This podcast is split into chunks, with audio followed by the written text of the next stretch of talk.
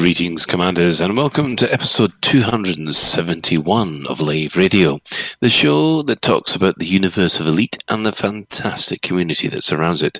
I am your host, Commander Duncan Disorderly, and joining me in the Orange Sidewinder Bar for this episode, we have our Head of Health and Safety, Commander Ed Levice Ben Mosswoodwood. Why is it when I waggle my joystick, nothing ever happens? We also have on tech our Chief Bus Steward, Grant Cycle Car Walkup. Hello, everybody. We have our Inhuman Resources Director, Commander Shan. Hello. And we have two guests with us today. We have Commander I Am Nickman. No, we don't. Oh, who do we have then? We've got, good old Mac Winston. Hello. Hello. And the unpronounceable Acia. Never going to get it right. Acia. Never going to get it right. We're going to do it every single time wrong. So, if you wish, we have two of our guys hanging around in the Orange Sidewinder Bar near Planet Lave. If you can't get to us in game, you can also join the Twitch chat channel, which you can access through laveradio.com/live. Click on the live chat and at twitch.tv/laveradio. So let's go around this week and see how everybody is doing. And we will start with Commander Shan. Hello. It's been quite a good week this week, actually. I got my free gaming chair from my new monitor I brought back in August. A monitor company had a promotion where if you brought one of their monitors, you got a free gaming chair worth £250, which I thought was really good because the monitor was £500, so I needed a new chair. So effectively, I got a new monitor for £250. And a free chair, so I'm quite pleased about that. I had to chase them saying, "Oi, where's my chair?" But about a day after sending the mail, it arrived. So yes, I had the entertaining fun of trying to put it together yesterday, and it's now installed, which I'm quite happy about. Sounds excellent. So I've been doing some of the beta as well before it expired, but more on that later, I expect. Yes. And my fitness thing has now finished as well. So my 6 weeks of getting fit 3 times a week is now finished for another 6 weeks. So the results are in. And are you going to live a month longer? I am, yes. I gained weight. You gained weight. Yes, but the fat turned into muscle apparently, so that's all right. Yes, but actually, if to encourage any couch potatoes out there, Mrs. Shan broke her toe just before the keep fit thing started, so she couldn't take part, and she lost weight and gained muscle through actually doing nothing but sitting on the sofa crocheting. So there's something going on there.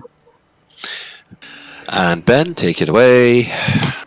I've basically since last week I've been doing absolutely nothing but family stuff.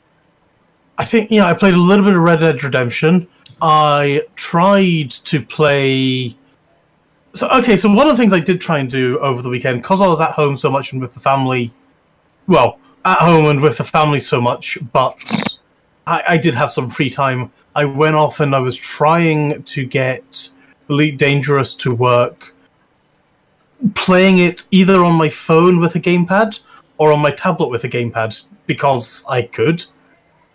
And I eventually got things working and I found out that I can't even complete the tutorial using just the gamepad. I did complete the tutorial, but I wound up crashing into things left, right and center. It was not a pretty sight. But I was able to fully play Elite Dangerous, complete the tutorial, using the gamepad on an Android tablet using Shadowbox, which I thought was kind of cool. And if I could actually properly set up the controller and then get used to it, I think it would be a reasonable solution. And as a control, Can you actually do the tutorial normally? Define normally. Well, on your usual setup. Well, no, because normally with my HOTAS and things like that, yes, I can do the tutorial quite well, and that's all fine and dandy.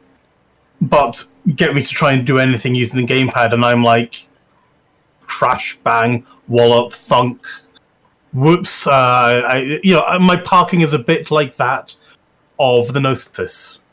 You need to get good. Oh, I need to, there's... The reasoning why I'm trying to do this is actually, Christmas is coming up, and if I can play on my tablet using just my gamepad over Christmas, and that'll make me a happy bunny and things like that. But at the moment, I was failing so badly, it was ridiculous. And one thing that I've been trying to do, and I can't duplicate, and I don't know if you can duplicate, but when you're playing on the Xbox, it's like press and hold on. Like one of the arrow keys, and you get like this whole subcontext of menus. And I'm trying to duplicate that kind of idea. It's just like, hey, I'm playing using an Xbox One controller. Give me the Xbox One control scheme from the Xbox. Thank you very much. Can I get it? Can I heckers like? So is it not at least an option then? It was not coming up. It's not an option. Ah, interesting. You've got gamepad as an option, and you've got gamepad with your as an option. But you don't have all the other additional controls that are mapped for the PlayStation and for the Xbox on those setups.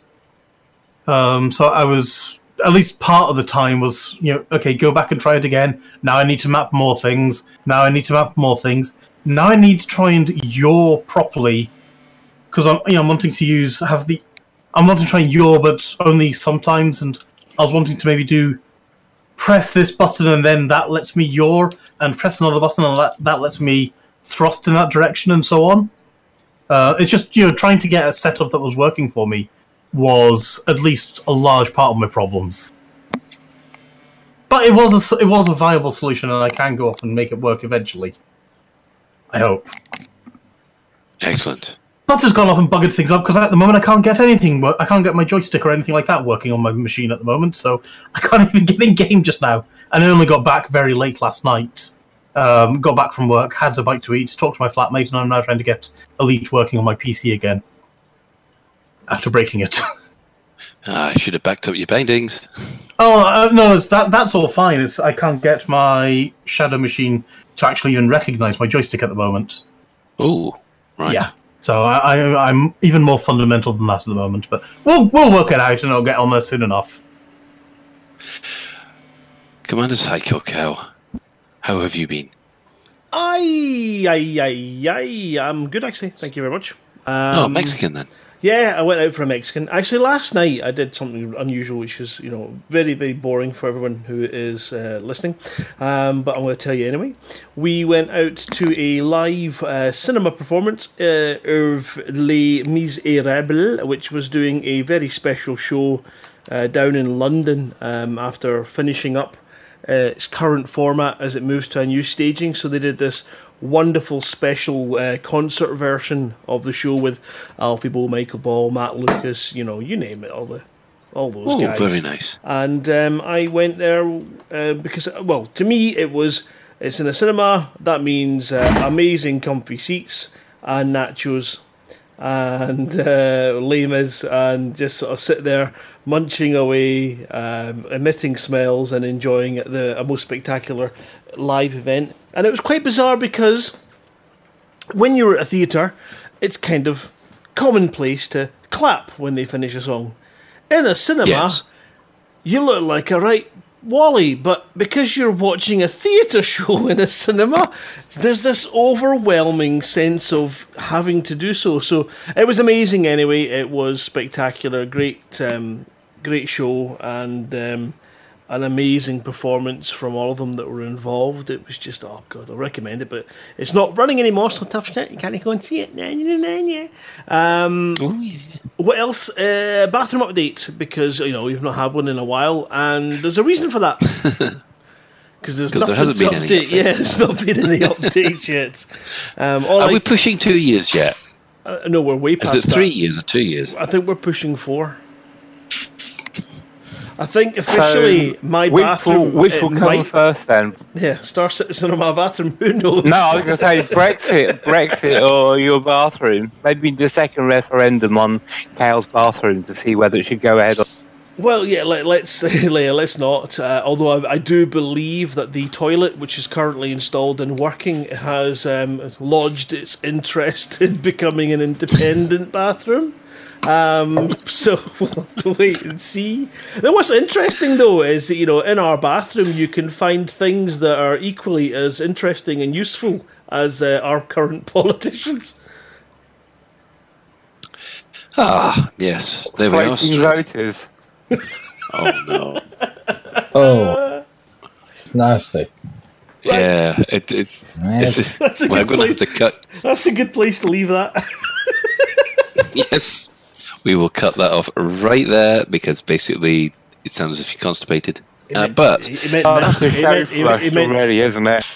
pinch one off. We'll pinch it off right there. So, Mac, welcome back to the show. What have you been up to for the last week? I've had an action-packed couple of weeks. Well, I don't know about action-packed, but we got the Christmas Carriers Convoy 4 is launched, and I got the honours of doing the countdown for the mass jump out of Carbon. So we're on our way. We're already at waypoint 2. Next mass jump is tomorrow. Unfortunately, it's a bit too early for me to take part, but there you go. But yep, the CCC4 is bringing comfort to the citizens of Colonia. So on our way. I also got ganked for the first time in 3 years. My alt account's doing the CCC4, but my main, what I'm doing, I'm building a exploration courier. And I was in Deciat, or is it Deciat? I never know how you're supposed to pronounce that. Getting the FSD done. Anyway, I was just launching, and commanderdangerous.com shot me down on the way out. He was like, and he sent me a really curious message. He sent something like, the Spear, the player-based ATR, the Spear sends its regards. Anyway, I looked up the Spear, and it turns out there's some player group who are supposed to be protecting defenseless people. And anyway, my courier has no weapons, so I don't know whether it was. There's 3 possible theories. 1, he just ganked me because he's actually a ganker. 2, I must admit I am kind of notorious. He might have kill warrant scanned me, but I'd been attacking some NPCs earlier. Or 3, he's got a bone to pick with the EIC because obviously I have that on my the squadron tag shows. So anyway, I got ganked for the first time in 3 years. But then again, my courier is basically about as strong as a wet paper bag. It's got like 2D shields and absolutely bugger all hull. So it survived about one volley before exploding quite prettily over the surface of whatever planet Felicity Farseer is on. But anyway, it didn't cost much, and it only cost me about 5 minutes because I was immediately back at Farseer's and I could launch again. The second time he didn't get me, so I went off to engineer the thrusters. I've also read a book. I don't read many books, but it's quite an interesting book. It is called The 2020 Commission Report on the North Korean Nuclear Attacks Against the United States of America. And I recommend you read it. It's by a guy called Jeffrey Lewis. I won't spoil it, but basically it starts off with the North Koreans mistaking a civilian airliner and South Korean civil airliner for a bomber and shooting it down, and it all kind of goes a bit pear-shaped from there. And it turns out the North Koreans have more nukes than we expected, and they managed to fire like 3 off at the USA before. Anyway, I won't spoil it. It's a good book. I read it like in one sitting, and I haven't done that in a book for a long time. So comedy then, undownable. Yes. Oh, and it was because it's like hopefully it's an alternative future, not the actual future, because it all takes place in like March next year. But of course there's a lot of current affairs because Trump is of course president, and the author has actually referenced it because everything happens before he wrote it in 2018 is all real stuff. So he's referenced all the real world events that happened. And anyway, it's quite an insight on the workings of the Trump White House as well. And unfortunately, it makes it very believable. So, but yeah, it's a good book. I recommend it. Do you think that'll make it into a musical? I don't know about that. You see King Jong-un sort of breaking into song. Yeah, I heard some, actually, that Radio 4 did some, 60-second musicals. They did a really funny one about Julian Assange a couple of years ago. Was it 15-minute musical? It was really short anyway, but yeah, you could make it into a musical. It'd be a bit bizarre, though. Not exactly the subject most musicals are on. But there you go. Yeah, I mean, they made the Elite the musical, so who knows? Yeah. Well, talking about Deciat, it's possible to gank people lifting off of Farseer if you have long-range weapons, because you can sit outside of the range of the station's weaponry and quite happily blow people up there. Yeah. And Deciat is notorious place for gank is, in fact, well, any engineering base, but Deciat especially, because that's most visited. Thanks for sharing that now, Shan. Yes. What the Deciat's a ganker's paradise? Oh, no, the long-range sniping thing. I didn't know that we had range that long, but oh well. So, moving on.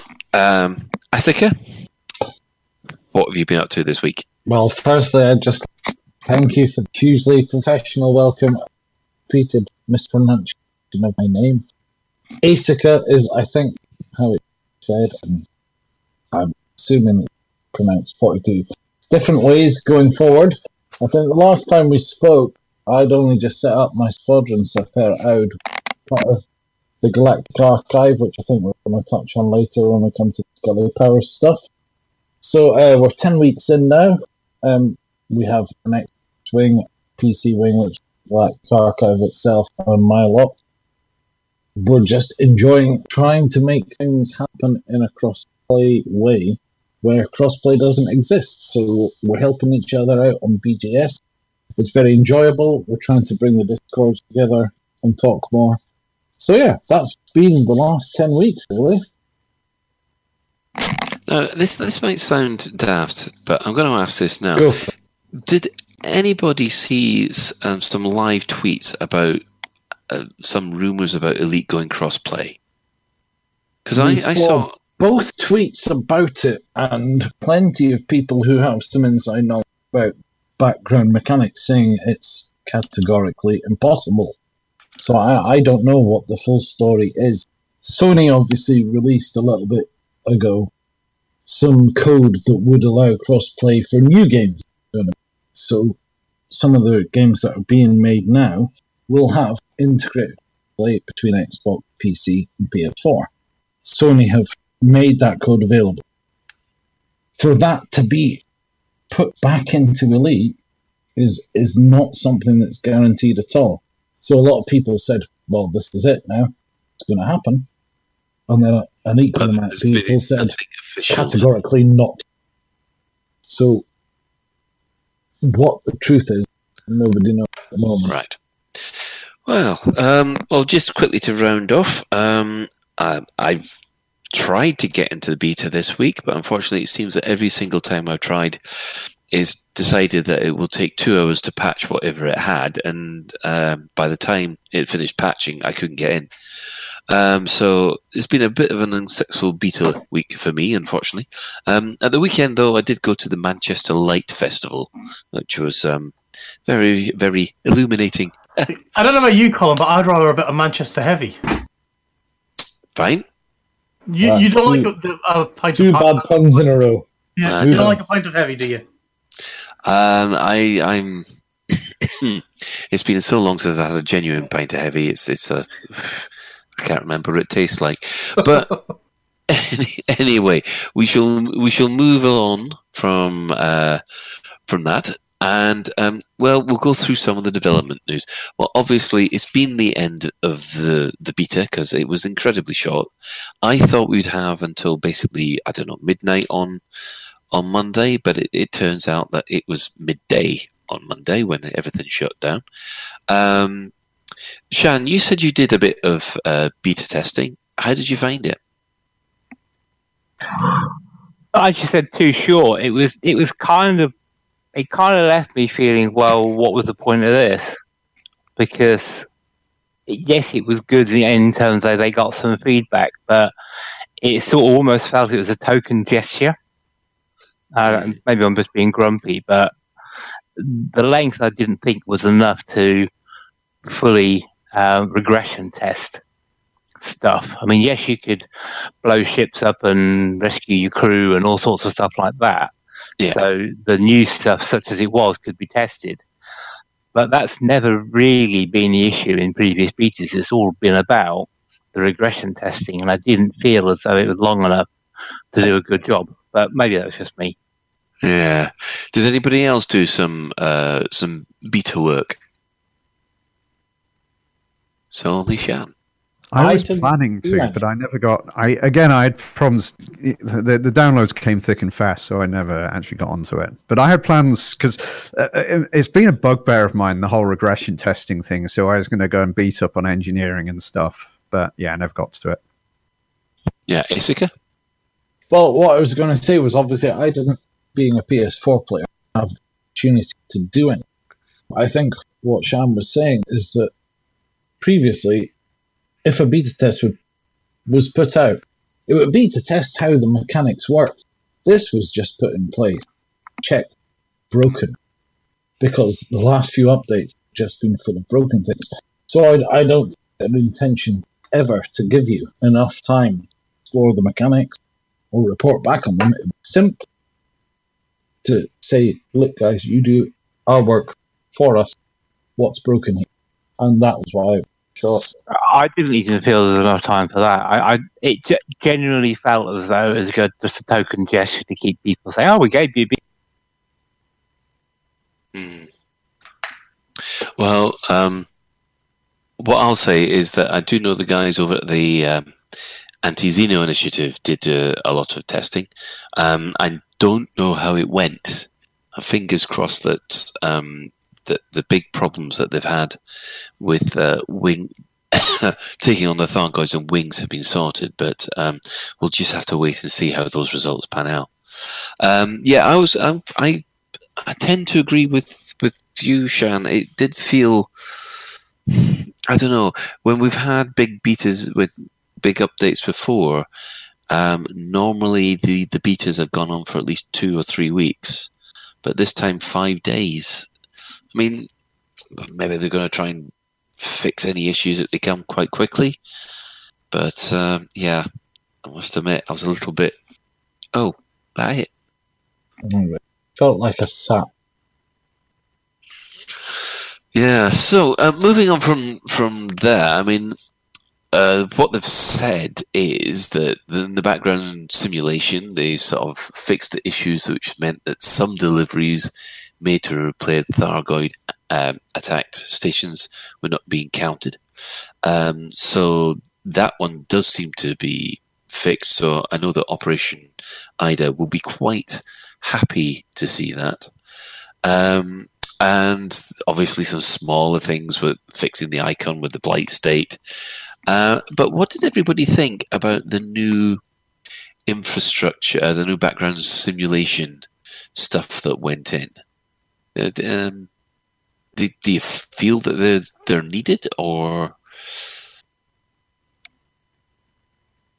because they've added in drought, infrastructure failure, terrorism, natural disasters, and public holidays, and also pirates, which sounds terribly exciting. I mean, my thought on it is that if these states actually translate to good interplay between factions, to good BGS, then yes, they're terribly valid. But at the moment, they seem to be insipid, you know, a little a little bit drinking water was missing. Deliver some drinking water, that'll be over. It needs to be pushed more in terms of narrative, because people who are interested in the BE have looked into it and understand it totally. People who are just see more states being added, no concrete reason as to how that's going to affect gameplay. I think they need to do a PR job on this. Well, that isn't Frontier's usual way of doing it. Usually they make it leave it to the players to work out. Yeah. I mean, normally that has been the way with all of the stuff that's gone. It's really most of the people have had the fun, or it's been working out how the mechanics work, not having it given to us on a plate. Very true, but that has worked till now. I think Elite is a very kind of critical point at the moment. There's been so many problems, so many things that haven't functioned, and there are other games coming up on multiple platforms that promise to deliver what Elite has delivered to people like us who've played for 35 years. Elite has got a good mechanic. If they don't start to make these things accessible and understandable, they're going to lose players. New games that are coming up, and so I've been involved in games before we had to work everything out for you, and it's hugely enjoyable to do so. But I feel that the developers just need a little bit more kind of forward-facing information as to what these states are meant to do, what they're going to impart to them, because otherwise you just fly state a system that's in a drought state, and then you fly it out.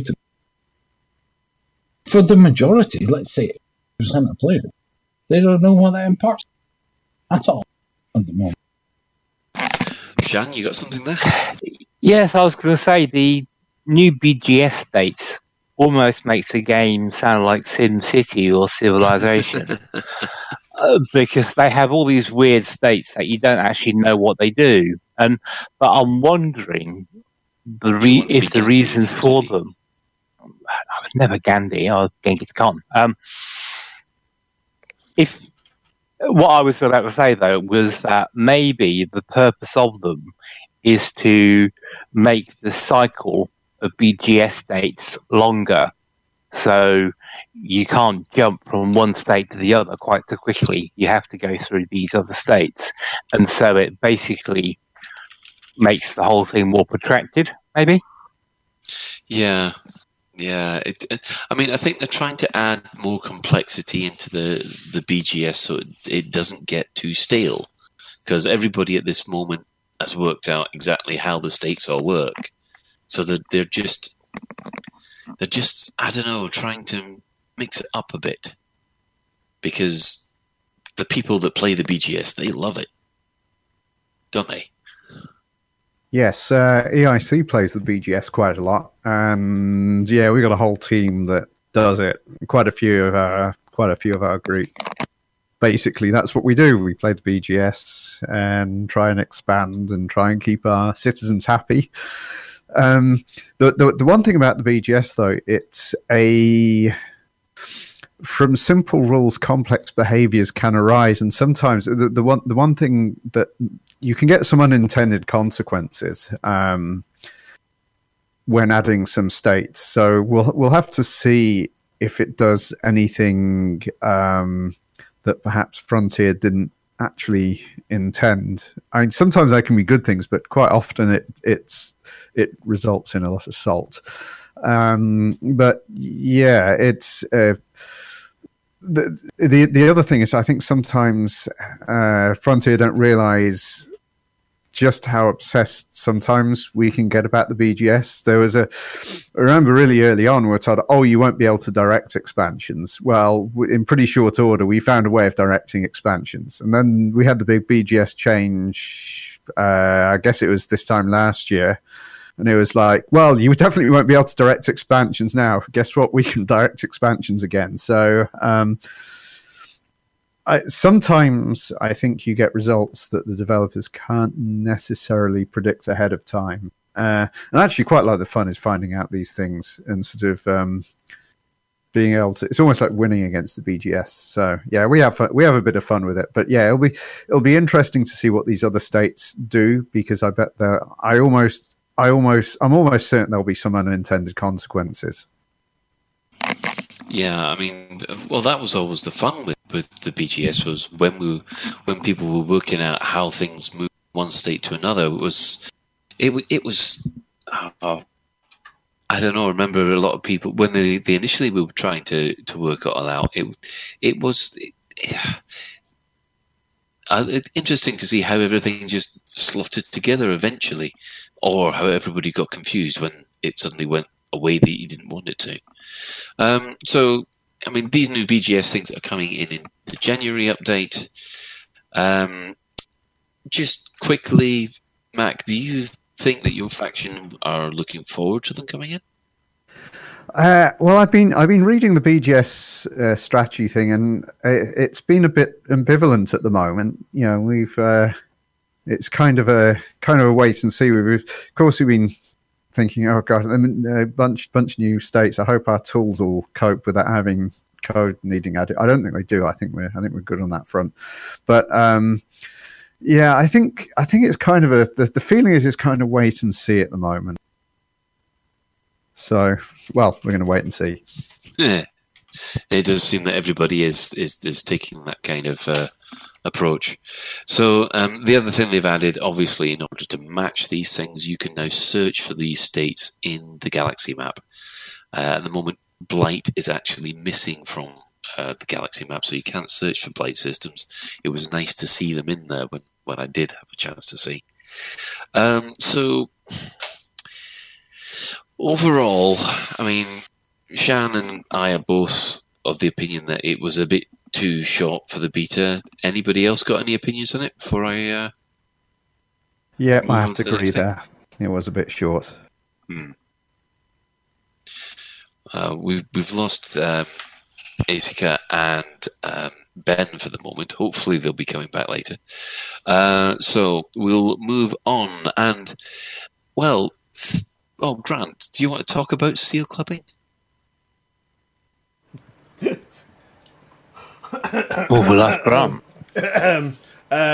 it's a very wrong thing to do. And it's just because you highlighted it in the notes. Well, no, I was suggesting that could be an interesting new background simulation state.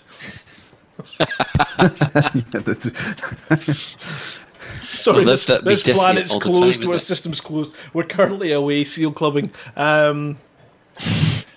The seal clubbing that leads to public holiday. Yes, depending on how many they get, it's a community goal. Oh god, that'd be good. There you see, there you go. Right, Frontier. No, I'm not looking for any extra money. But you were looking for something to do on planets, and I've just gift wrapped it to you. Or ice planet. Yeah, ice planet. Oh, dear. Oh, this is going well. Asika, do you want to cover anything about seal clubbing? I've just returned. Can you hear me? We can hear you, and you do seem a lot steadier than before. Well, I rebooted, so I'm really concerned as I come back in. Seal clubbing again. Why is it always seal clubbing with me? I literally just logged back in. Well, we can go to walrus and choose other aquatic mammals if you like. Could you just not kill aquatic mammals for a day? All right. Well, dolphin clubbing. Here we go. Dolphin clubbing. Oh. Right. But actually, the dolphin does need to be changed, apparently, because in the beta release, it was almost impossible to get it to overheat because they changed the heat, didn't they? Yes, they did. Of the dolphin, and it was apparently was almost impossible to overheat. Ah, so it became the coolest ship in the game. Literally. This is going to be a problem for me because I'm out on this my CCC4 with my Dolphin, and one thing that's really great in it, you can fuel scoop right up to the start and you don't overheat, and you can start your frame shift drive before you even get out fuel scooping. So it's really, you can jonk so quickly in the Dolphin. It's brilliant ship. Did you just say jonk? Which yes. Is the cross between the jump and the honk. I didn't realise that was a term. Yeah, it's called jonk, but some people call it buckyballing, but the word jonk is a little bit shorter. I think that should be the new, we should adopt that. Yes. Well, what we could do is we could call tonight's show Exploring Colin's Junk. Oh, really? And just as Ben arrives. Swear, I only rebooted. It was like 2.5 minutes.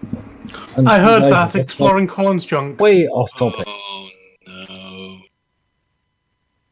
Honestly. Oh, dear. Right. Well, moving on from the beta, we do have some in-game events which are happening this week. We have, of course, Alec Turner. He has actually done a great summary of December stuff. First of all, there's the Buckyball Race, Total Recall 3. We also have another Buckyball Race, the Scully Powers 500. We've got the Convoy to Colonia, which is the Christmas Carriers Hauler. And, of course, as we covered last week, we have the Fixer Station with Operation Ida, on the second annual Holiday Haul. So, yes. As usual, we apologise for excessive punnage as this continues. So what we're going to do is we're going to take a short ad break and then come back with our main discussion for this evening.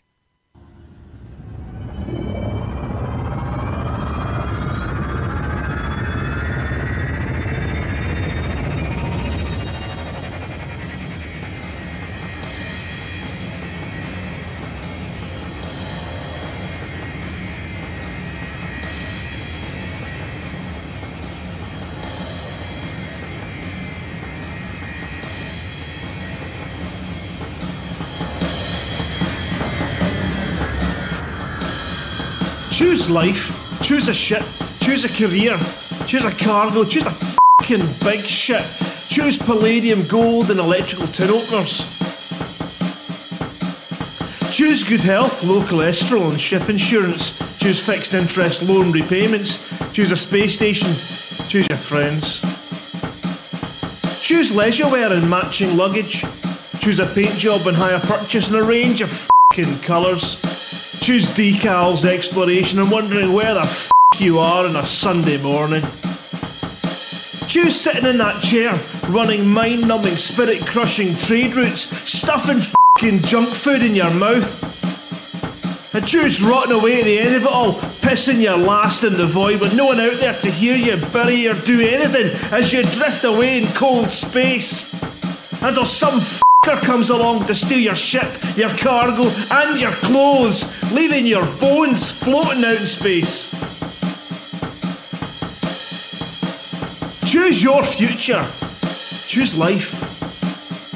But why would I want to do a thing like that? I choose not to choose life. I chose something else. And the reasons? There are no reasons. Who needs reasons when you've got onion heads?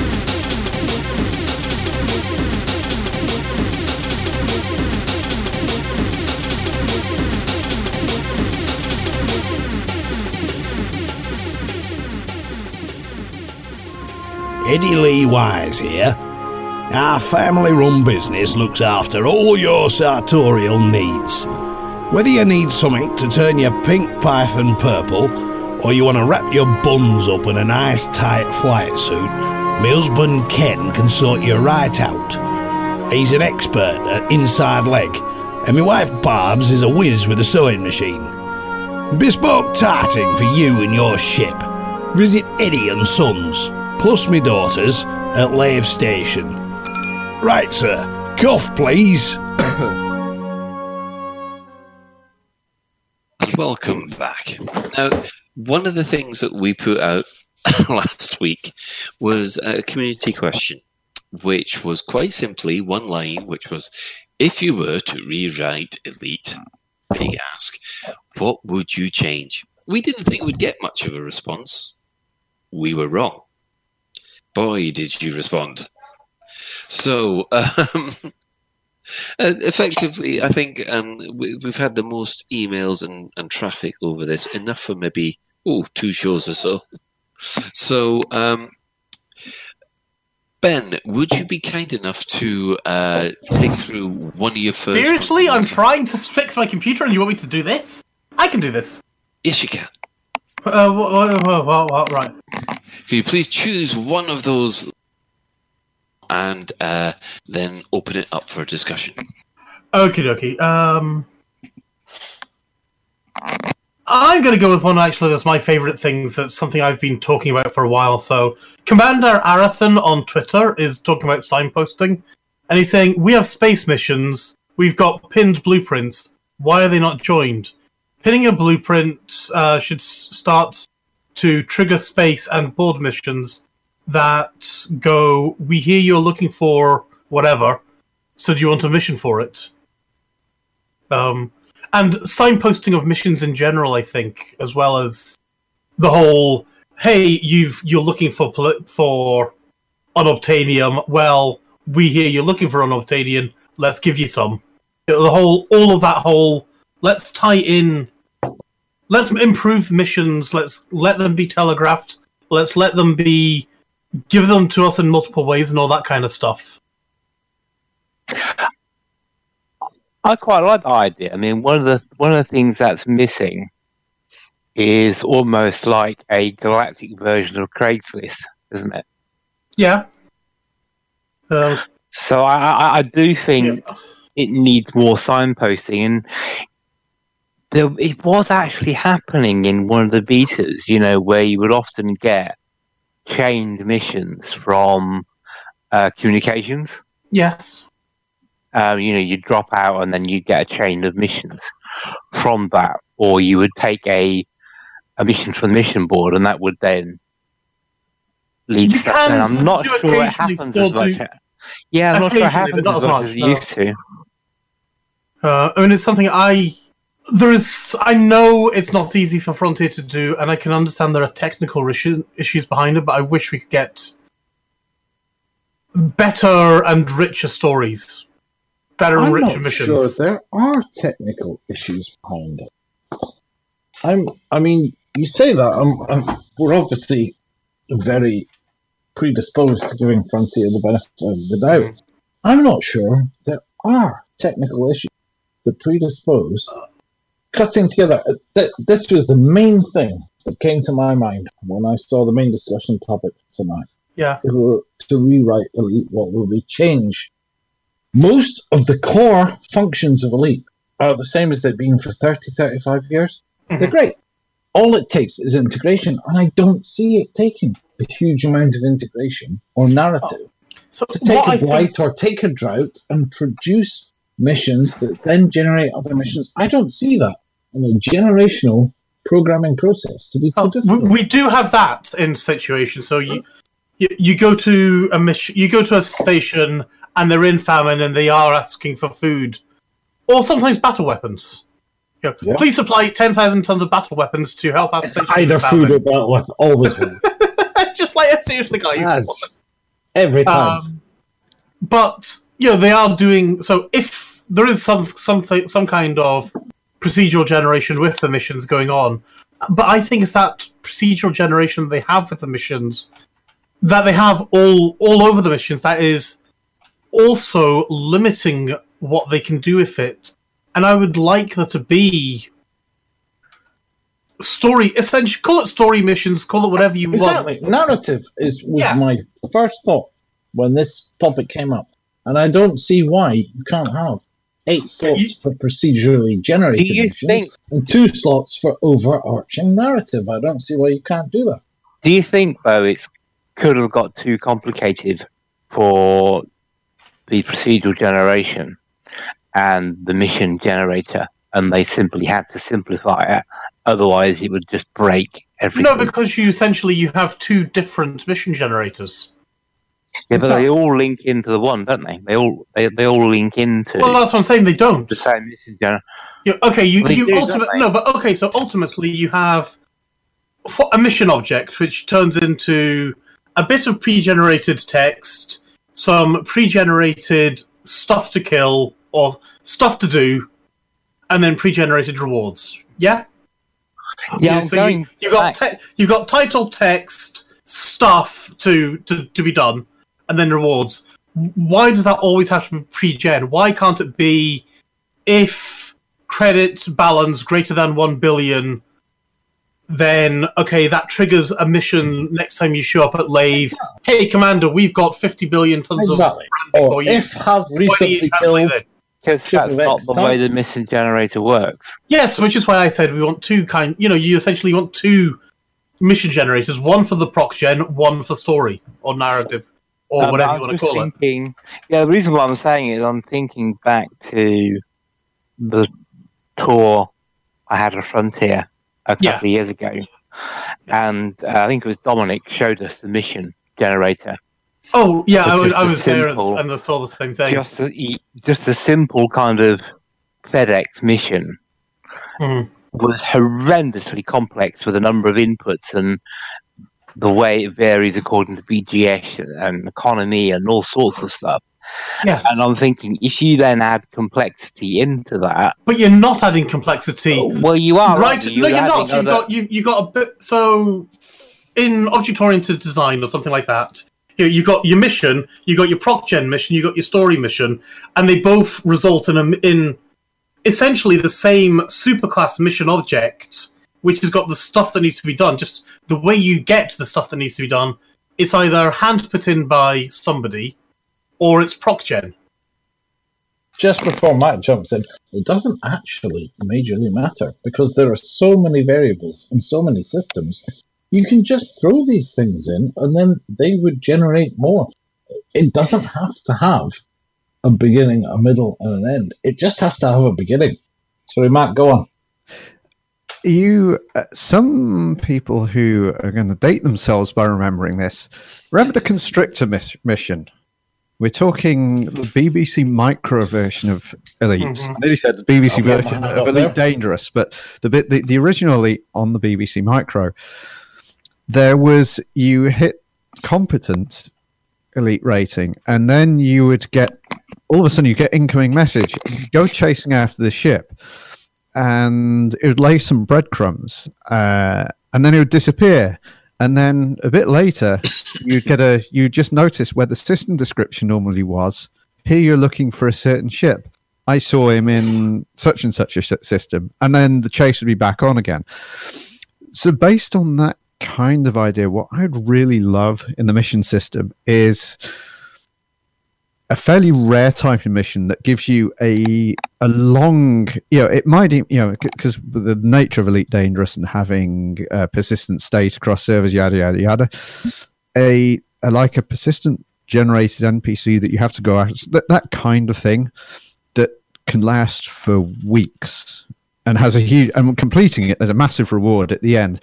But it's one of those things where you have to chase down leads, and sometimes it'll go cold, and occasionally, you might find a clue here and there. Not everybody will want to do them, but a lot of people kind of enjoy that kind of stuff. And I think sort of harking back to the old Constrictor mission of the BBC Elite, something like that, even if they have to be largely hand-coded, I think that would be that would be awesome, especially if other players could perhaps influence the outcome, being like a persistent type of NPC.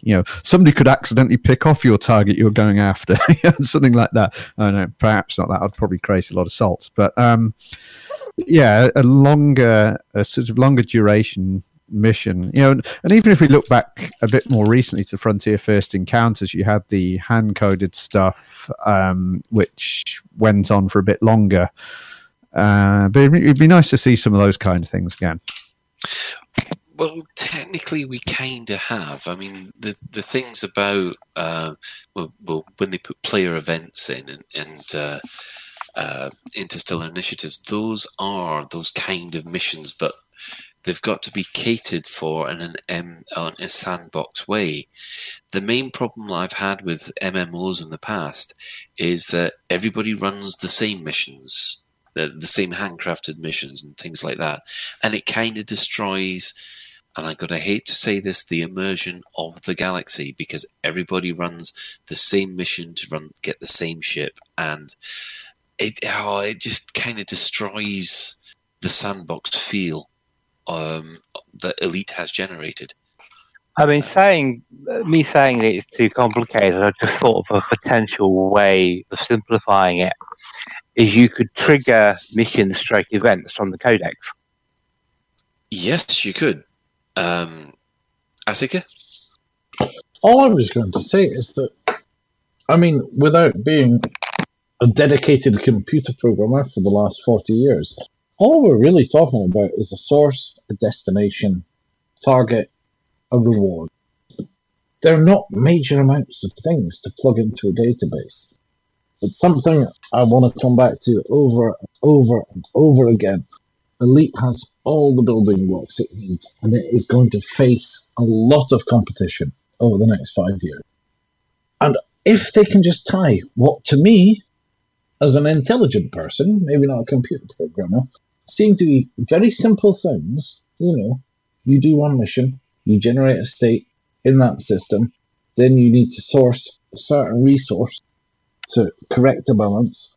There is a reward, there is a number attached to it. These don't seem to me to be like terribly difficult things. I've seen them happen in 100 other games.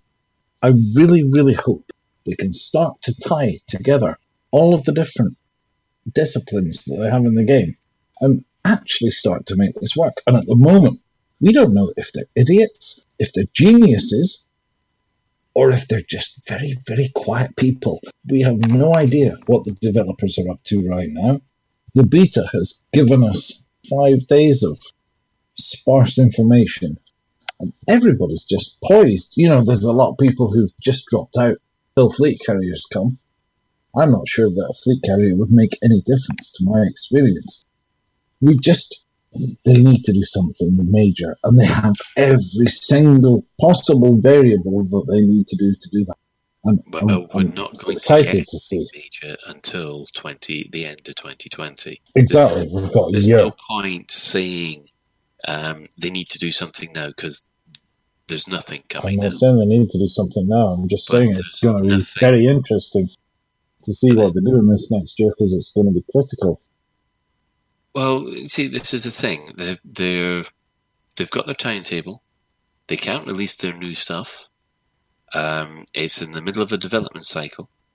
And for everybody who's crying out for brand new stuff, that's the problem. They can't generate it because they are building the new era. And you can jump up and down as much as you like about we're going to lose players. I think they've already factored that in. Because they've said that they lost the players. Well, we'll have to see what happens. Bear in mind, I'm not a pessimist about this. I'm very optimistic. Playing devil's advocate, though, is do they care? No, I'm being a bit cynical. Do they care about if they lose players? Because in a way, they've already got the money's worth out of the early adopters. And if the new version, if the new era is space legs and base building with a Fortnite-style survival mode, which is what people have been saying it could well be, a battle royale. Yeah, we're not that demographic, or most of us aren't. So do they really care? Right, hang on a second. Most of us are. Sorry. Before we carry on, Ben, just jump in. Just thinking what you're saying about sandbox missions, two things. First of all, we've actually seen them doing the starting points, at least, of a story mission with the whole new player zones. You know, we know they can do something because they've already done it for the new player stuff. Exactly. Really? They take us through one mission, which is basically to get your L plate, Yeah. Once you finish that, you're released out into the world. That, to me, that just sounds like your standard intro mission that you get. Well, if I use the model of Star Wars Galaxies, yeah, right. Take a drink. No, that's not fair. We all know that I'm not. No, let's not go there. Yeah. If you use the model of Star Wars Galaxies gave you a fantastic introduction mission. You were rescued by the Millennium Falcon. You got involved in starship combat. You finally got dropped off at Tatooine, and then that was it. You're out in the out in the sandbox, and what you did from then on was up to you. You could go moisture farming, and that's how. But it felt like you were still in the Star Wars world. But that's the same as many MMOs, isn't it? Many MMOs have an amazing... Mr. Shan. Yes, but Colin, you do have... You've got your starter thing, and then you've got a couple of other missions that they ask you to go off and do straight away afterwards as well. So no, you see, this is what you get... You've got the... Go and do this and get 10,000, though. Yeah. Oh yeah, these storyline missions are theme park missions. You've got your proc gen missions as proc gen. You got your theme park missions as, or your narrative or your story or whatever. They have the tech there because they're doing it in the introductory stuff. Exactly, it does show the capability they have to insert narrative at any point they choose. They are capable of doing that, and they're also capable of monetizing it. And what was said earlier, what's the incentive? A lot of us are from games where we pay monthly to play. And I feel that FDev have really missed something. They're trying to make us buy skins. That's not something that gamers like us are interested in. But we would buy content. I've been involved in games where I paid £30-40 a month to run multiple characters for content. Well, I have to disagree there, because we got for 20 quid we got Horizons, and a lot of people complained that wasn't value for money. That's insane. It does seem that people are quite happy to pay out almost a tenner for a ship kit. Yes. It's insane to me. Yeah, you know, my £10 would be like 6 months of content. Something that goes on. Yeah. Right, Ben, what's your second point? Right, the other point is, okay, fine, you've got your mission where, you know, you've got to go off and rescue the princess, but she's always in another castle. But that's only because of lazy stories and things like that. You don't go and write stories where you are, you know, you're Mario and you've got to go off and rescue the princess. You write stories where you are trooper number 5 and you've got to go off and assault a base because of reasons. You know, they don't always have to be... You don't have to be Jameson delivering the mycoid virus, but you could, for example, be Jameson's escort. Or you could be an escort.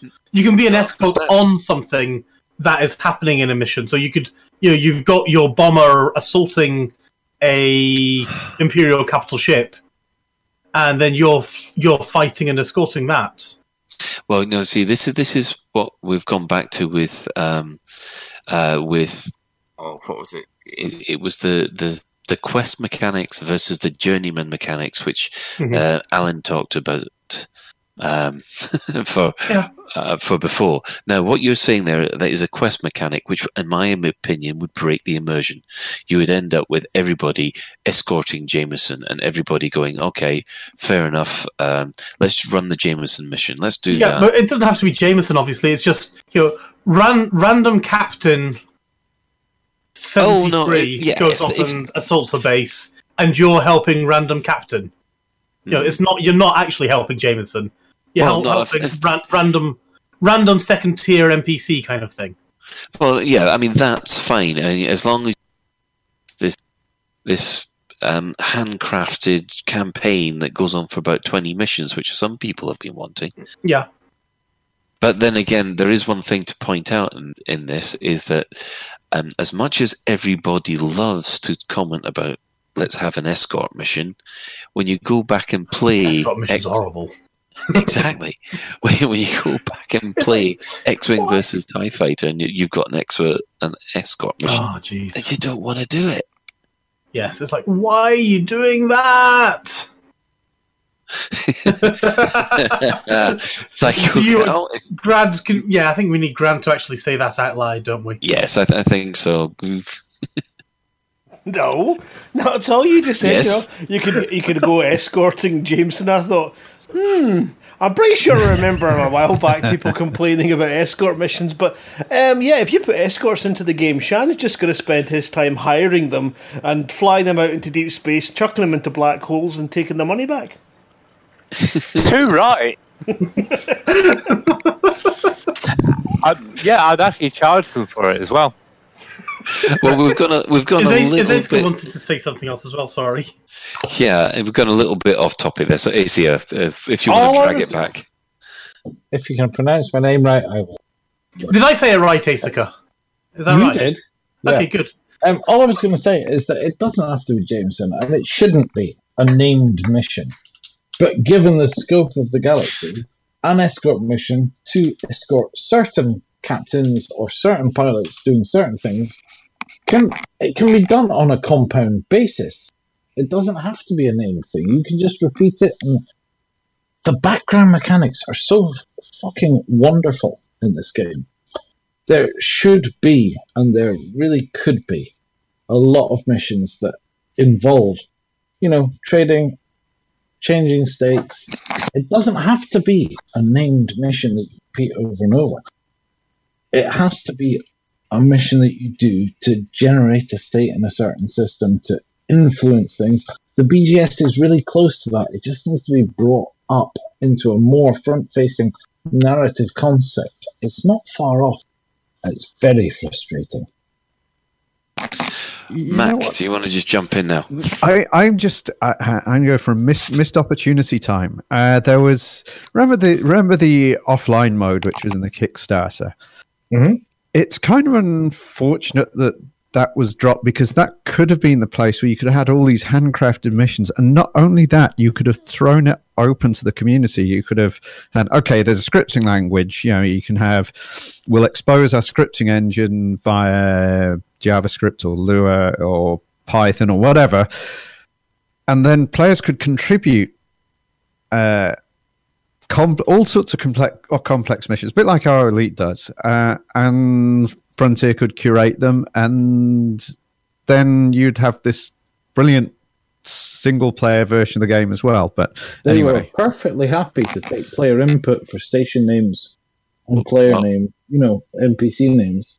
That, I don't see why they can't keep using that mechanic. Cal, do you want to just jump in? Yeah, we'll go to Shan. It's one of those things where you can see that the infrastructure in the game is...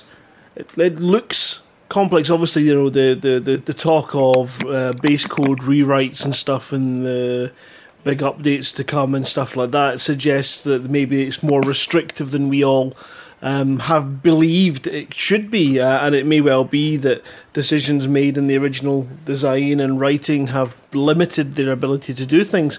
But it's always been a shame that you haven't got that dynamic mission. You take a mission to assassinate someone, two other pilots have got missions or get a flash up from that contact because they've been working in that system, asking for help because he's going to be assassinated, where you then are pitching people against each other.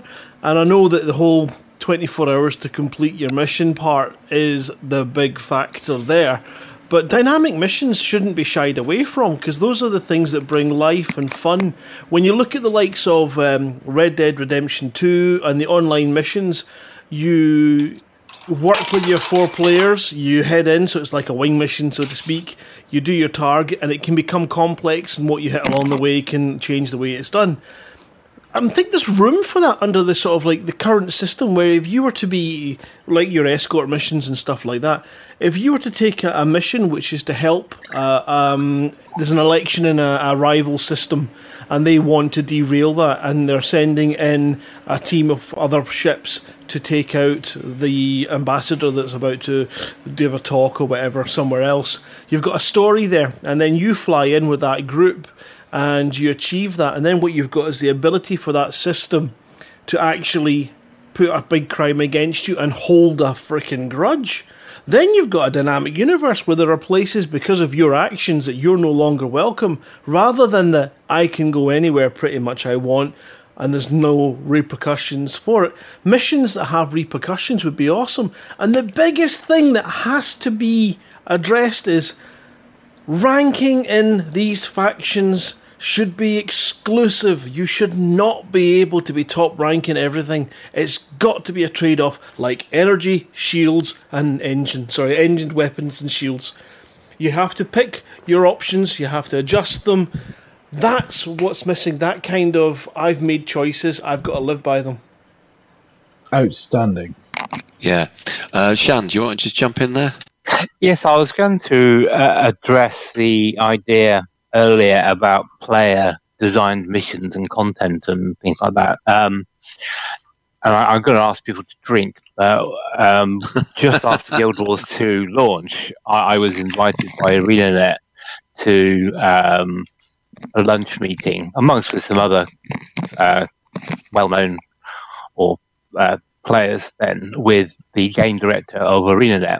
And one of the questions that I asked him was, well, are you going to do player-made content? Because at the time Skyrim was out and the modding scene was, hugely popular.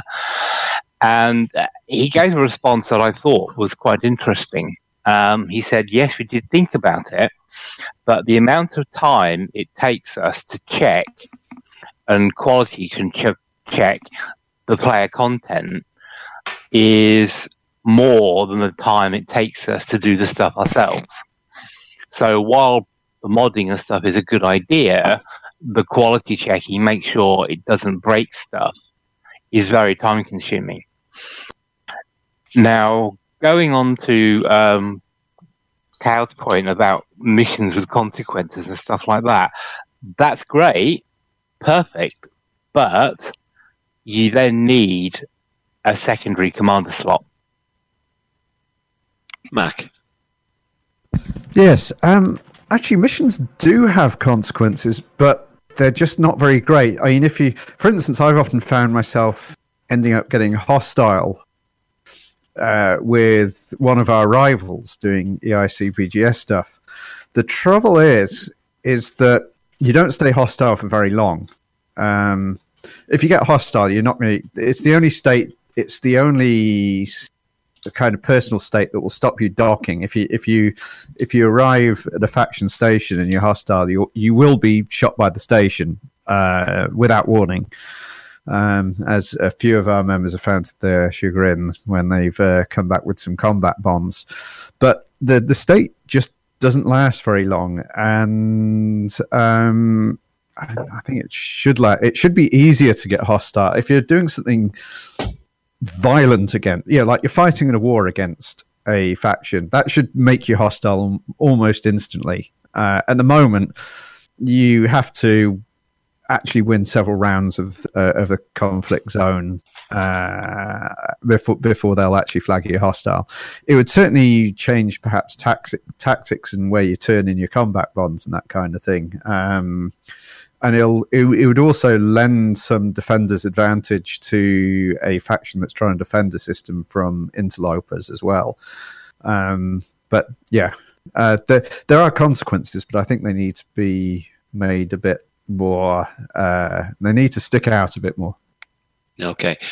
Shan, do you want to quickly take this one? Yes, I was thinking through about the consequences of actions and things, and the biggest gaping hole, even I think bigger than missions and ranking, is crime and punishment, because you can be the biggest scumbag in the universe, but as soon as you jump system, you're there is Poppins again.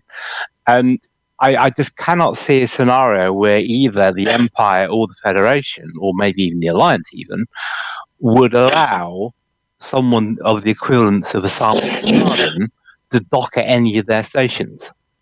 And the consequence for being naughty is immaterial when you have a galaxy that's so big. Okay, Iska? All I was going to say was that I don't know if it's something to do with PS4, but I see the opposite working in BGS. When we become hostile, it's quick. The repercussions are severe. I'm not sure if there's something different going on. I feel that there's something different going on the other platforms quite a lot. If we conduct negative actions against another faction and we become hostile, that state takes 24, 48 hours of being logged into the game. So you usually just go and park up on a planet and wait for it. It doesn't seem to have any degradation on PS4. So that's actually quite strange because it's background simulation. It's supposed to be shared. Yes, I feel it's very different on the PS4.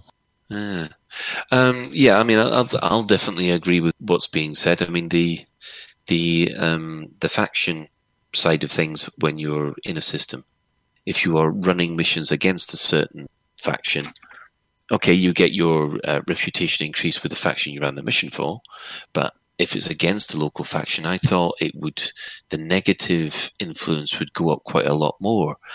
I have never actually been in a system where I was not liked. You know, I've never had any. I've run tons of missions for the Pilots Federation in Shinrata. Never had the Dark Wheel hostile to me.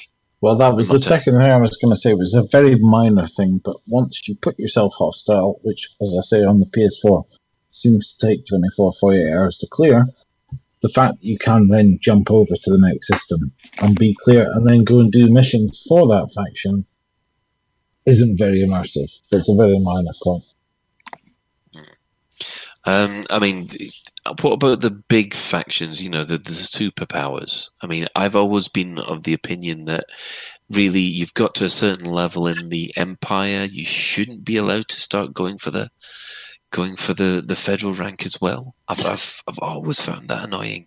Well, it's something I'm just starting to learn a bit more about. Our faction got chucked in by FDev right into the center of Pranav Antal's space. And so we expanded to a couple new systems, and then all of a sudden I started receiving messages from guys who are hardcore communists looking for utopia, asking what on earth were we doing, what had we thought of, why were we there?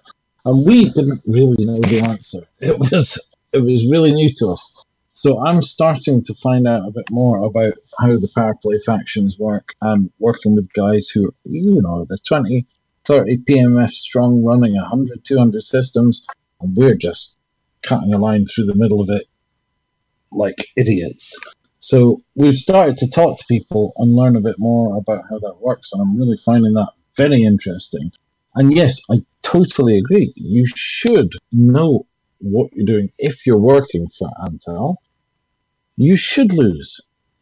You can't then go into Alliance space or go into Empire space and expect your reputation there to persist. It's a direct parallel to what we talked about earlier, where if you are an enemy of one faction, then you hop a system over and suddenly you have no bounties.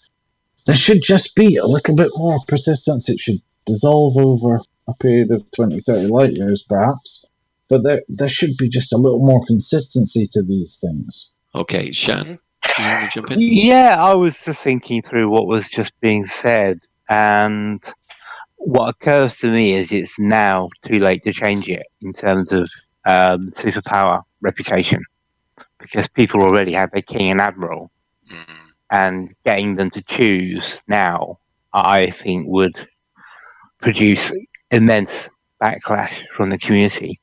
But also, if you cast your mind back to Elite 2 on Frontier First Encounters, it was possible to rank up with both Federation and Empire there as well. Yeah, I know you were supposed to, but it still felt wrong to me. Oh, it did, but I'm just saying if they've carried over the mechanics from previous versions, then it would be logical to think, well, that's one of the reasons why they did it, was because it was like that in the original. You've just gone dark, mate. All I was going to say quickly is that they do have a little bit of that built in. If you get up to 100%, you will slowly degrade to 75% with the Alliance or the Empire or the Federation if you don't keep working. There is a small amount of that built in. Yeah, there is a bit of degradation, but once you get down to 75%, you don't go down anymore. Exactly. Yeah. Well, that's good. That's good, I think, because can you imagine? It's almost like, let's say you get a good reputation. Say if you're Ben, and he gets a good reputation in Birmingham, and then he leaves. He goes home for 2 or 3 weeks holiday, and doesn't go to Birmingham again. Is it really that realistic for him to come back to Birmingham to the people he knew and then going, I don't know who you are, you're a tosser, go away? If he was a mercenary for Birmingham, then perhaps yes. Birmingham is in DSO, right? No, there isn't it Birmingham Worldwood Dockers is set. That's the thing. It is indeed, it's in Bernard Star. Ah, there you go. So, I'm going to choose a different topic now. I mean, we've actually talked round about a lot of the subjects that we've come up with, but one interesting thing that Drew Weger, him of novel writing scribbling fame, he's asked us. I mean, he said he'd keep up the underlying stories in Galnet and tie into more of the lore. There's a surprise because obviously that's what he was involved with for the whole Salome event. But also we have this is an interesting one. We've got Richard Lampitt. Now this is something that's close to my heart. It's the inadequate crime and punishment system that he's annoyed with. It still is quite a sticking point. Are we going to be wanting to talk about this show? Keep going until after midnight tonight, then, Colin. Yes. No, I'm going to limit this one for another 10 minutes at the most. Okay. So, as far as crime and punishment is concerned. I mean, we've touched on it before. What would you do to improve it? Because everybody's complained about this one. Sorry. Go. We'll go anyway, I would. Go on. Go for it. Yeah, I would actually have it as crime and punishment because it's crime and no punishment, really. Mm-hmm. There just aren't any consequences for it. And I realise it's a balance between giving players who want to impose their gameplay on other players without consent. I realise that's part of the game and people enjoy that part and I do it as well sometimes. So it can't be too onerous. But I do feel as though the balance is if you know the system, you can game the system and get away with antisocial or criminal behaviour too easily. Yeah. And one of the things we talked about earlier on was this notion of, well, once you get a notoriety, of 3, mm-hmm. It then becomes impossible for you to dock at that superpowered stations anywhere you go, because why wouldn't they put an APB out empire-wide on a player, for example? And the other thing I would also say is that if the Pilots Federation is supposed to be reputable, why aren't they deducting Pilot Federation ranks from the worst of the worst. Oh no, that'd be good. I must admit, I do like that. I mean, the first thing that I would want to say is the crime and punishment thing. I've always thought notoriety should only be effective for actually killing other players, and then that notoriety can be then used as a flag throughout the entire system. It just feels that if you have notoriety and you turn up in a high sex system, you should be bloomin' hounded to death. Not just basically the occasional interdiction. I mean, seriously, you turn up there, an APB's picked up on you, and that's it. The security forces go right after you. So, Asika. Yeah, I agree with everything people are saying. I think it's a question of balance, persistence, and consistency. The balance should be, if you are in one system committing crimes, that should be balanced against the amount of money other people can make from coming to claim your bounty. Persistence. You should be able to move between systems, and those things should persist. And consistency. If it happens to one person, it needs to happen to another. We need to balance the disciplines in the game so that all the new players aren't immediately drawn into mining. They don't see bounty hunting as an option. If they get ganked, their ganker doesn't gain a bounty. All of this just needs balanced out a little bit. All the mechanics are there. It just needs to be balanced across. Okay, Mac. Yeah, I'm going to have to mention BBC Elite here. Back in those days, if you jumped into Anarchy, you had to make sure you had an iron ass, because you were going to get the equivalent of interdicted quite frequently by pirates. Mm-hmm. Right now, in Elite Dangerous, I can't really tell the difference between HiSec and Anarchy. Exactly. And it used to be terrifying to jump into Anarchy for the first time, because you knew you were going to have like a wing of three pirates jump you. But anyway, so I would certainly, for the notoriety, I think the point story we made about notoriety 3, but I'd probably change it so Anarchy is Anarchy, you know, anything goes. Low sec is kind of like high sec now. Medium sec is you'll be harassed constantly by regular old security ships, and high sec you'll get constantly harassed by the ATR, such that if somebody's a ganker and there's a CG in a high sec system, they're not going to be ganking anyone because they're going to be constantly harassed. They just won't get the opportunity because they'll be chain interdictions by the ATR. The other thing is that is this.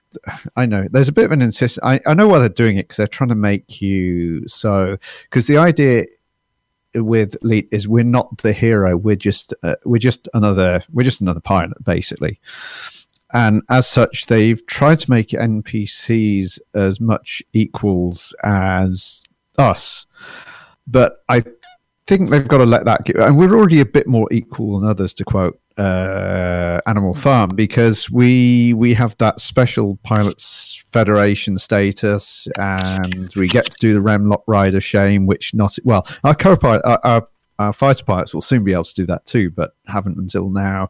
So we've already been a bit different. So why not extend it to crime and punishment, where there's a more severe punishment for?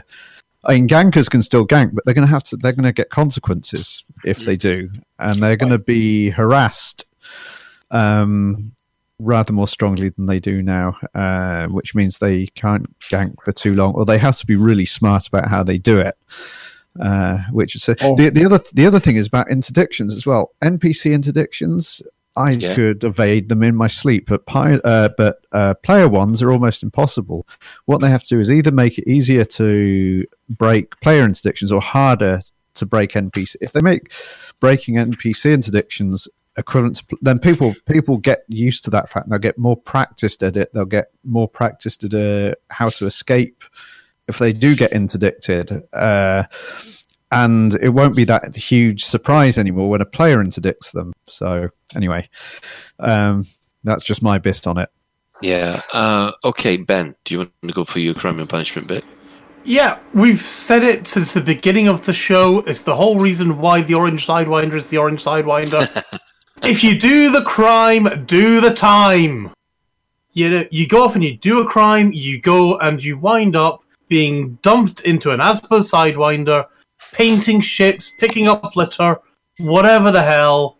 Yes, as Shan made in the first point in this thing, it still has to be fun. It's still a game. But there's no reason, you know, why is picking up 50 pieces of litter in a Sidewinder any different than actually doing a bazillion and one other scoop whatever quests? Okay, I'm going to bring in Cow here and then go back to Shan, okay? Okay, well, I was just going to carry on with that point of, you know, jobs and ASBO jobs, right? I still believe it would be... It's not... The old scanning cargo missions in, what was it, X-wing? Where you had to go out and scan the cargoes for contraband. No, in fact, it was TIE Fighter did it best. I don't see why you're not forced, or there's not a career route down that sort of working security in the system. So when you first join the game, you have the opportunity to work as a security officer. There's a job for the mission to scan 100 ships at the nav point, and that's what you do. And you may uncover a pirate who then may, you know, break into battle. You may uncover something different, but again, it's a different way of doing it. And, you know, and force people to do that, right? You've been a naughty boy. You've got 100 ships to scan in the system. You've got 1,000 ships to scan. And, you know, that I've always thought I'd like to be able to play that way. In fact, I would quite happily while away a couple of hours sitting at nav points, scanning incoming ships and meeting a quota. But I also wanted bus queues and stuff as well, so maybe I'm not the best person to listen to. You want to be the guy controlling the traffic. You want to be a traffic warden. Oh, God, yes! Space traffic warden and hand out tickets, don't you? Oi, you! Shift your ass! Oh, we might as well point out for those of you who are suffering from hard of hearing, when we refer to high sec or low sec, that's high security and low security, not whatever your dirty mind is dealing with. You mean to say it doesn't involve hobbits? Moving on, Shan. Yes, when they talk about crime and punishment, I think Elite 84 had it right with the clean offender fugitive status. We don't need numbers for notoriety and stuff, just clean offender and fugitive, where if you go into a superpower or system as fugitive, you get harassed. Because why wouldn't you? But if you go for offender, then your chance of being interdicted or scanned increases, and they keep an eye on you. So it doesn't need you any more granular than that. I just think it was a missed opportunity, really. And I know we had Sandro on here when he was first talking about it, and the way he talked about it seemed much more nuanced than it actually was. And I do seem to remember with notoriety, it did only come into effect if you killed a player. But then there was all sorts of whining and salt from some players, and they changed it back. Yeah, I don't remember that actually happening, but never mind. Hey, Suga. All I was going to say was to respond to both of Shan's last 2 points. Yes, there doesn't need to be granularity to it. It really should be a very simple system. If somebody attacks another player, they should get a bounty. That should then result in a reward for the player that then takes them down. It makes it circular. It gives it balance. I don't. Yeah, The problem that's happened with that is that what's happening is that people were, in order to generate tons of credits, they were gaming the system by one person getting a massive bounty, and then their mate in a tiny sidewinder, just blowing them up. But that's as simple a question of programming as standing in a shop in Skyrim and not making the shopkeeper say, "Oh, hi, I haven't seen you for a while. Oh, hi, I haven't seen you for a while." Repeat the behaviour. No, it's player behaviour that's the problem here. It's player behaviour that's exploited. It's eminently preventable. How? If they repeat the same behavior, don't allow it to repeat. Yeah, that is an awful lot more complicated than you think. The way I would do it, Colin, would be I would do a hard cap on, say, 10 million credits, something like that. Well, they've already got a hard cap on that. Or just allow two player IDs not to repeatedly conduct the same transaction. Or you can certainly, when it comes to the rebuy screen, you make sure that overall money is lost from the system with every transaction. So exactly. Say somebody's got a 10 million bounty, you shoot him, you collect the bounty, but the guy who had the bounty has an additional 12 million added to his rebuy cost. So there's an overall loss of 2 million. Oh, they tried that. They tried that in one of the previous betas. I mean, me and Ben, we were actually testing this because what was supposed to happen is that if you shot someone down who was wanted, then basically you got the bounty, and that person who got shot down had to pay not only the rebuy cost plus the bounty. And that didn't seem to work for some reason. That's because people are whiny bitches. That's why it didn't work. The GTA system of trial and punishment is perfect. It's instant death. Well, no, it's like if you blow someone else's car up, you pay the insurance on it, and they don't have to pay for it. They get refunded. I think we need elite dangerous lawyers so you can sue other players. So if somebody ganks you, you can then sue them. Yeah, but you couldn't do it if they lived in anarchy systems. Oh, this is true. Yes, if you get ganked in an anarchy, then it's free. But if you get free for all in anarchies, for example, then you can go to you can sue them in the Lave system. Oh, actually, that we could have elite lawyer simulator. Yeah, that actually sounds quite interesting. Well, no, it doesn't actually. It's lawyers, but elite dangerous A team. Yes, it's a new profession. You can sign up to be a lawyer, and well, elite dangerous lawyer would give you an extra category of NPC to eject out of an airlock, wouldn't it? Well. Oh, anything to inflict more. Well, actually, no, there'd be less lawyers in the universe then, wouldn't it, Shan? Exactly, yeah. Well, I mean, the crime and punishment thing is something that I think we can all agree it still needs work. Yeah. Unfortunately, yeah. I get the feeling we're beating a bit of a dead horse with crime and punishment. Unfortunately, because I think... It's got all the bits it needs. It just needs to actually punish. It's funny that we do seem to come to this quite often, where it comes along the lines of it's got all the bits it needs. It just needs that final push. Does anybody else get that feeling? That's my constant feeling about this game. All it needs is just somebody, like, you know, a finishing plasterer, just to come and smooth the edge. I do think they should consult me on the penalty and the crime and punishment system. So the ultimate penalty would be to be teleported or transported to Beagle Point without a fuel scoop and without the ability to suicide winder. To be endlessly lectured by people from Lave Radio on what you should have done differently. Yes, you have to listen to every one of the 271 Lave Radios. Exactly. You get transported there in...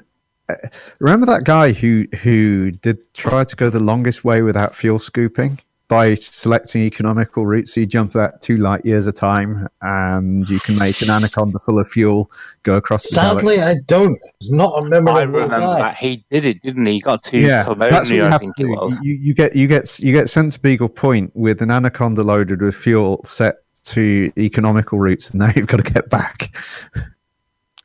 We do seem to have one suggestion here from Commander Shan, who says that he would have each superpower purchase Galnet, the ship transportation system, spaceship comms, reduce frame shift drive speeds to preserve the space-time continuum, make them all free to use, then would tax anybody who earns more than 80,000 credits per transaction and place a greater tax on rebuys.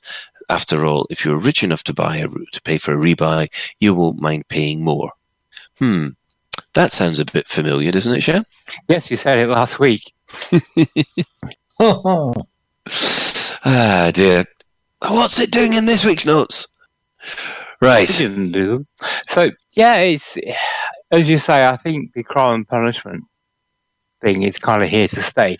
One thing is interesting is to see how crime and punishment is going to be implemented when we get Elite Feet, particularly if you allow players to hijack other people's spaceships. Oh, I mean, I can just see the absolute mounds of salt that will be generated from this. You know, the pirate takeover of your ship. Oh, Lord. I think that would probably push more players to solo than anything else. Well, there used to be a rare random event in the Spectrum version of Elite where you would dock and all of a sudden the screen would come up and it would come up, your ship has been boarded by pirates. They show no mercy. And then at the end of the game. I remember that. Yeah, well, what I'm going to do for the moment is that at this moment in time, we're going to actually leave it here, because the time has marched on, and we've really only touched on two or three of the seven pages. Yeah, of comments on this, which just goes to show that everybody has got their own opinion. So I've got to thank Richard Lampitt for that call out about the crime and punishment system. I don't think I did earlier, but there you go. We got a good 20 to 25 minutes just for you on that one. So before I go into the usual community corner, does anybody have any final business that they want to raise without touching on the huge list that's there in front of you? I have something. Go on then. As people may recall from the last time I was on, I'm quite involved in the PS4 CQC community. To cut a long story short, CQC on the PS4 has been broken since April. It doesn't function. It's broken. We have a bug report going, and we just need more people to get involved. So I've made a really easy thing. It's tinyurl.com/PS4CQC. If anybody listening could just go to that tinyurl.com/PS4CQC and vote for this issue to be fixed. It's unplayable, and it has been for 9 months. It's just unconscionable. So I'd really like as many people as possible to just go on and vote for that on the issue tracker. Okay. If you send us the link, we'll put that in the show notes. Right. Well, obviously, as it's approaching Christmas, we're allowed to say that now that December. We have had Reddit user commander DMC Rules has posted a Christmas snowflake. I almost said flow snake there. Oh, dear. Snowflake, which you can find in Reddit. And the snowflake appears to be made up of ships. Has anybody else seen this? Because it's astoundingly good. Yeah, I'm just looking at the show notes now. I saw the snowflake, but I didn't realize it made of ships, and it's absolutely brilliant. I like it, yeah. Yeah, so it's this little the beluga liners on the outside, and what's that? There's a dolphin. I think there's a dolphin, and corvettes. They're not they might be to scale. Actually, I think they are to scale.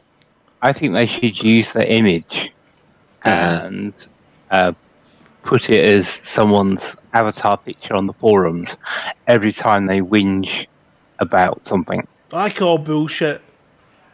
There's no way they got that many ships into one instance. Oh no, don't say things like that. The next lot of people whinging about ice planets now. Anyway. We got 25 people into the instance on Sunday for the CCC4 kickoff. I think it was about 25. I'm actually almost inclined to think they got the image and that they did one arm of the snowflake and then pasted it around. Actually, yeah, that seems pretty obvious. Grant, did you have something to say? Or have you already said it? Yep, I'm already out. I'm out. I'm done. Yep, no way that's happening. That's not real. It's not real. Okay, that's fine. Fake news. Fake snowflake. Fake. The question is, if they did another one, would it look exactly the same? Now, there is an interesting thing. They'd have to have different ships. So we'd like to also, we've mentioned this earlier, and Operation Ida is holding the second annual holiday. They're fundraising for the Cancer Research Institute and holding the events during the 4 weeks, including one-day station repair, convoys and races, etc. So last year they raised over $1,100 and hopefully there will be details of where you can join that on the forums. Obviously, we've mentioned before that the Christmas Carriers Convoy is having its fourth Christmas convoy with the goal of creating, basically drug running to Colonia. So we've already put out a call for Onion Head, I think, already this show. So I think we'll leave that there. So, yeah. Well, I'm afraid to say, I think that is going to have to be it. Oh, Shan. I was just looking at the snowflake picture. Oh, right. Zooming in. And the ships are touching. Now, if they were touching with shields on, you would see the shield glow. And if they were touching without shields, they would be destroyed because ships touching that long would lose hull and would blow up. Okay. That's good to know. Thanks for ruining that again, Shan. I think we're going to have to start a new web series. Shan ruins everything. I could be wrong. I just looking at them and they look as they're touching. You seem to be offended by touching belugas. Show me on the snowflake where you were touched. Okay, right. Well, quickly moving on, we'll give a shout out to our sister station, Hutton Orbital Radio, which broadcasts on a Thursday from 8:30, and you can tune in at tv.forthemug.com, or if you just want the audio, go to @LaveRadioforthemug.com. For the discerning commander who likes a bit of CQC action, you can check out the CQC Discord at the discord.me/EliteDangerousCQC, which is all one word. And we'd like to thank everybody who has chipped in the Twitch chat. And have you had many people visit you while you've been flying around, Lave? We've got a couple here. Let me just I just got to put my Rift back on and see who's around. We have a Commander Altras 5060 and Commander Norman Sky 71, and that's about it. Right, that's quite quiet this time round. Also, following this episode, there will be the usual Galnet news by the fantastic Commander Witherspoon. But that is it for another episode of Lave Radio. If you'd like to get in touch with the show, then you can email info@laveradio.com, hit us up on facebook.com/laveradio, tweet us at laveradio. You can join our Discord server by going to discord.io/laveradio. We also have a TeamSpeak server where commanders come to hang out and chat, which you can find at teamspeak.laveradio.com. Do get in touch with the show if you have any questions or if there's anything you'd like us to discuss in the future. Lave Radio is recorded live on a Tuesday evening at 8:30 GMT and is streamed out at laveradio.com/live. So thanks to Mac, thanks to Asia. Never. ASIC. We'll get that. You'll never get there. Oh yeah, sod it. Let's just leave it. ASIC. At least you called Mac, not Mark. Yeah, well, yes. I learned that. Yeah, you got my name right for a change. It's only taken me 4 months to get it right. We've got Commander Shan, Commander Ed Levice, and of course the fantastic Commander Psycho Cow. And until next time, commanders, fly safe, and if you can't do that, fly dangerous.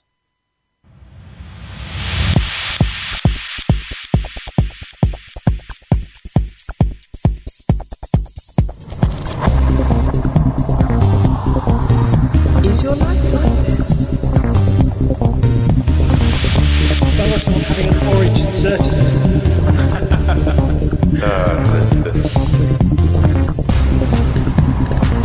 Need a safe word. Space can be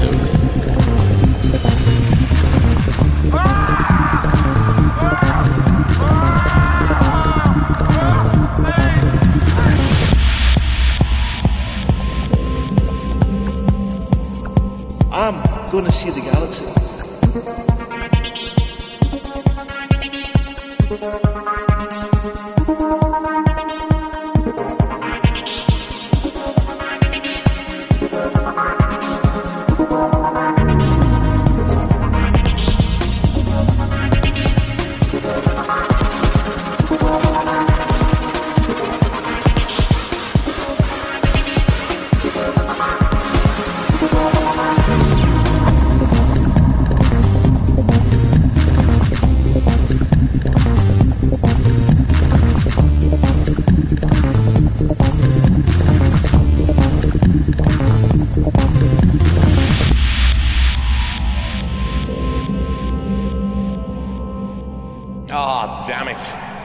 No worries, guys. Hold the fort for 2 seconds. I'll be right back.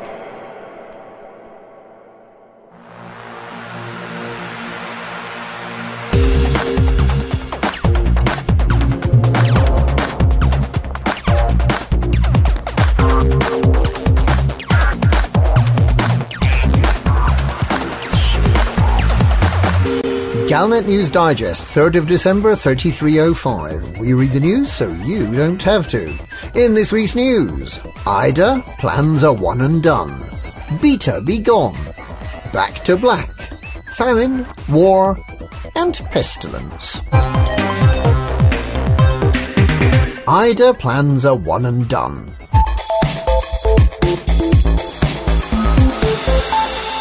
Sarg the Mighty may be in hiding, but the damage he's done to the galaxy will take many years to repair, with dozens of damaged stations needing to be fixed up. The first Thargoid attacks took place on the 14th of December, 3303. A year later, Repair Organisation Operation Ida organised an event to try to fully repair a station within a single day. With the help of many commanders, they managed to repair it in 3 hours, and went on to repair a second before the 24 hours had elapsed. Operation Ida has been working to repair more stations in the meantime, but on the second anniversary of the start of the Thargoid attacks, which is also the first anniversary of that Herculean repair effort, they're planning another single-day station repair as part of their Holiday Haul event. They haven't quite decided which station to repair yet, but when they do, there's no doubt that they will do amazingly well. There really is no other group of commanders quite so good at shuttling repeatedly back and forth between two stations for hours on end, hauling ridiculous amounts of repair goods. Beta, be gone.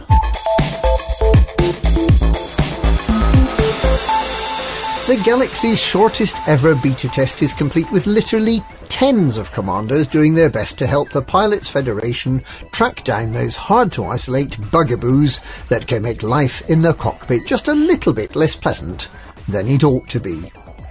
Some doubting Thomases questioned the wisdom of holding the extremely brief beta during a time traditionally reserved for eating the descendants of the flying dinosaurs that survived mass extinction, only to discover that the descendants of tiny mammals that also survived like eating dinosaurs. But the Pilots' Federation has quite rightly pointed out that holding the beta at that time almost certainly means fewer known bugs to have to deal with, for which they are truly thankful. Back to black. The Pilots Federation is in the middle of another annual sale of black paint jobs. This has become such a regular event that the day the sale starts has become known as Black Friday. The extremely interesting but somewhat thermally inefficient black paint jobs were supplemented this year by so-called Stygian paint jobs, which despite the name are not pitch black, but a rather nice shiny range of metallic finishes. These cherishable paint jobs will be available until the 6th of December, and if you miss them, they'll be back on sale once again in another 359 days.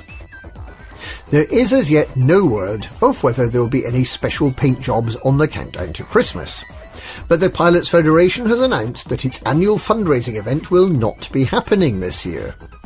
This means that Commander Psycho Cow will need to make do with the 6 copies of Planet Coaster he already has, at least until the next charity event, which will be held in February next year. It will apparently be a game blast. Famine, War and Pestilence. The proposed new faction states have been stirring up a great deal of interest.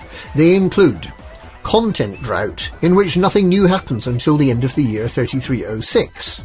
Infrastructure Failure, during which commanders can't log in, and commanders Dav and Eagle Boy run round in circles, screaming. Terrorism, during which brave members of the population attempt to restore order using a narwhal tusk.